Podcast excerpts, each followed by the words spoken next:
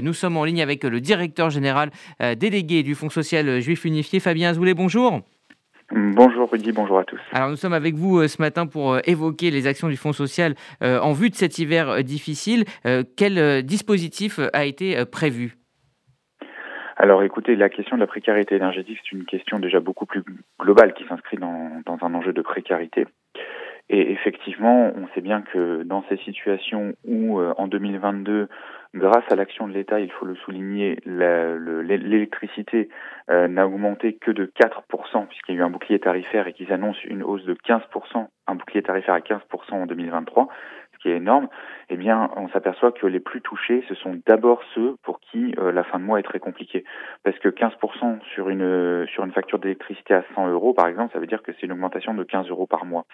15 euros par mois, euh, ça peut paraître peu pour certains, mais il faut savoir que pour des gens qui ont des, des, des, très bas salaires ou qui sont au RSA ou qui ont une famille nombreuse, 15 ben, euros sur une facture d'électricité mensuelle, c'est énorme. Et donc aujourd'hui, nous, le travail au FSJU, c'est d'abord de pouvoir aider ces personnes-là, de pouvoir aider ces personnes qui sont en situation de précarité au quotidien, et on va les aider en complément des actions de l'État. L'État aujourd'hui euh, délivre un certain nombre de solutions euh, de base. Donc on l'a dit, un bouclier tarifaire, euh, euh, échéance sur les sur les sur les factures d'électricité, chèque énergie, etc.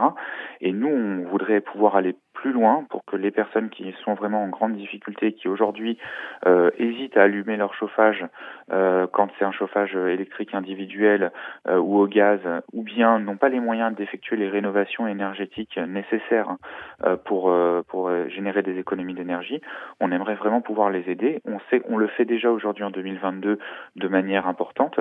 On aimerait pouvoir aller beaucoup plus loin en 2023 avec vraiment le déploiement d'un chèque énergie complémentaire à celui de l'État pour les plus précaires. Alors il y a aussi un rôle d'accompagnement euh, de ces euh, personnes pour faire valoir euh, leurs droits. Et il y a ce, lieu central qui s'est développé cette année, ces derniers mois, ce sont les épiceries solidaires, parce que au-delà des épiceries solidaires, c'est aussi un lieu de contact. Oui, tout à fait. L'épicerie solidaire, c'est un lieu où les gens viennent faire leurs courses comme n'importe qui, si je puis dire. Euh, sauf qu'ils sont orientés par un travailleur social professionnel qui, au vu de leur situation, euh, dans la partie d'accompagnement, décide de leur proposer d'aller dans une épicerie solidaire et où ils vont pouvoir payer euh, les produits 10 à 20% maximum du prix du marché.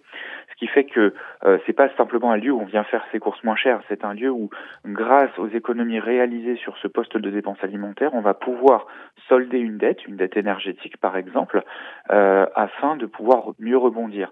Et ce lieu-là, c'est un lieu où effectivement la rencontre avec un travailleur social, avec euh, des avec des bénévoles, avec des personnes qui ont qui peuvent accompagner finalement les personnes en difficulté, euh, eh bien c'est c'est très bénéfique. Et on le voit surtout par exemple pour les personnes qui sont isolées.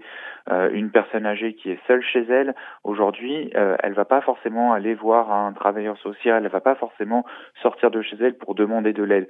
Quand elle vient dans cette épicerie, en fait le contact il se fait naturellement, il se fait euh, j'ai envie de dire, euh, pendant que la personne fait ses courses, et, euh, et tout à coup, on essaye de, de déceler les problèmes et de l'accompagner sur la résolution de ces problèmes qui n'auraient pas été détectés auparavant.